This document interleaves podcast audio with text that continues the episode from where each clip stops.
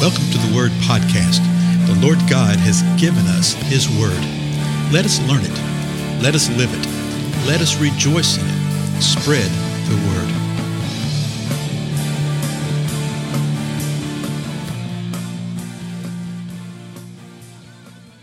Blessings, everybody. This is Dale. Thank you so much for joining with me today.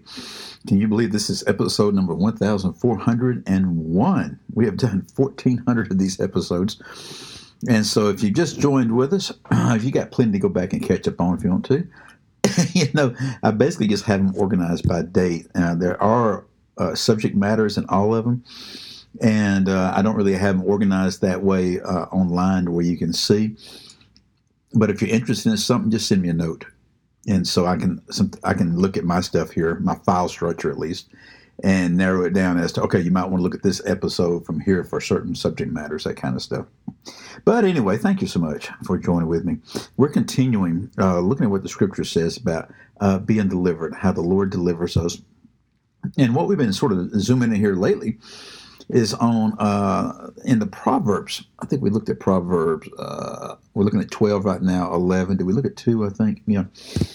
But we see that a righteous person, one who is righteous, one who pursues that which is right, the rightness of God, the holiness of God, the heart of God, the one who does that will be delivered from trouble, will escape trouble will be delivered from situations and circumstances. Now, we've said it several times, and we know that it may not be an immediate deliverance. It may not even be in this lifetime. but we will ultimately be delivered. So I want to continue on in the 12th proverb. We've looked at uh, verses 1 through 13. And I just want to pick up verse 14 because we're, we're going to see some things here, these verses today. The, the juxtaposition between a foolish man and a wise man, okay? And then also the one that holds his tongue and the one that doesn't. so listen to what verse 14 says A man will be satisfied with good by the fruit of his words, and the deeds of a man's hands will return to him. So he's telling us that the satisfaction comes about by the fruit of his words, okay? And the deeds of the man's hands will return to him. What you do is going to come back on you if you do good or if you do evil, if you speak good or if you speak evil, if you speak blessings or you speak cursing, the fruit of that will come back to you. Verse 15 The way of a fool is right in his own eyes, but a wise man is he who listens to counsel. Whew, do we not live in that verse right there, folks? Proverbs 12, 14. The way of the fool is right in his own eyes. So a fool is someone who's convinced that he is right no matter what. To what degree does he is he convinced of that? Well, it tells us right here. To the degree that he doesn't listen to counsel. It says a wise man is he who listens to counsel, listens to advice. Uh, I like what the uh, uh, uh was this revised version says, hearken to the counsel, that kind of thing, okay? But fools don't do that. They won't listen to counsel, they won't listen to advice. Uh, 16 carries on about the fool here. A fool's anger is known at once, but a prudent man conceals dishonor. So, what's he saying here? He's saying that a man who is a fool, he, he will explode in anger and he's known at once. Everybody will know who he is by the way he's acting and the way he's you know behaving. But a prudent man conceals the shame, conceals the dishonor. Well, you say conceals related to what? Well, the Lexham sort of helps us with that. The Lexham says, "But he who ignores an insult is prudent." Ah, okay. So that's what's being said here. that a fool's anger is known at once when he's insulted or something like that. What does he do? He just launches off in fury. But no, no. The prudent man will cover that shame, conceal it, ignore it, will not be triggered by it. Hmm. That's a big thing for a lot of us. Those who are prudent, those who are wise, will not be triggered when somebody's trying to do something or set us up or something happens. Verse 17 continues He who speaks truth tells what is right, but a false witness utters deceit. He tells deceit. So the one who is speaking truth, you're speaking what's right. Well, you think, well, that's no brainer. Everybody knows that. I tell you what, folks, uh, particularly those of y'all who are in the deep south uh, might be aware of a radio show called Rick and Bubba. And it's got two hosts. One goes by uh, is Rick, and one's Bubba. and they're they're really smart, good old country boys that have just made a, a phenomenal living doing a morning radio show. And they've got some great, great lines.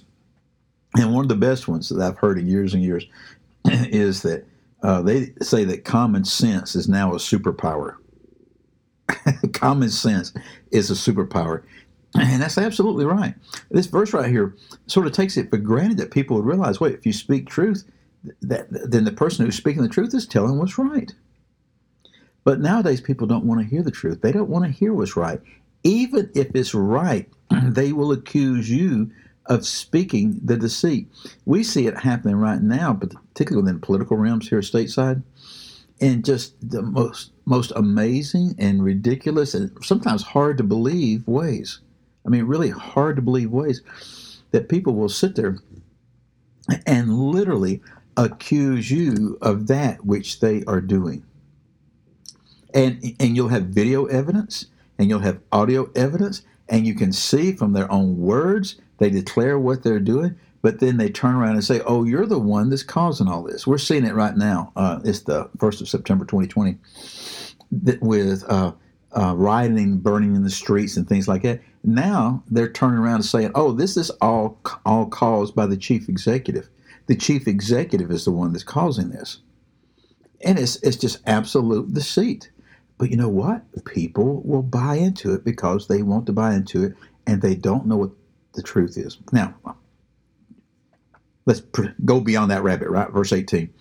There is one who speaks rashly, like the thrust of a sword, but the tongue of the wise brings healing. So we see him going, uh, uh, the one writing the proverb here is, is speaking of how we speak. And he says, You need to speak truth, but you need to speak truth in a certain kind of way. You don't need to speak deceit. You don't need to speak false witness. He says, The one who speaks rashly, you're speaking like the thrust of a sword, but the tongue of the wise brings healing. You can take the truth, you can be absolute right in your truth, and absolute right in what you know and what you're saying, and yet still harm people with it. Look at how graphic he describes it. He describes it as like the thrust of a sword. Okay? The one who speaks rashly.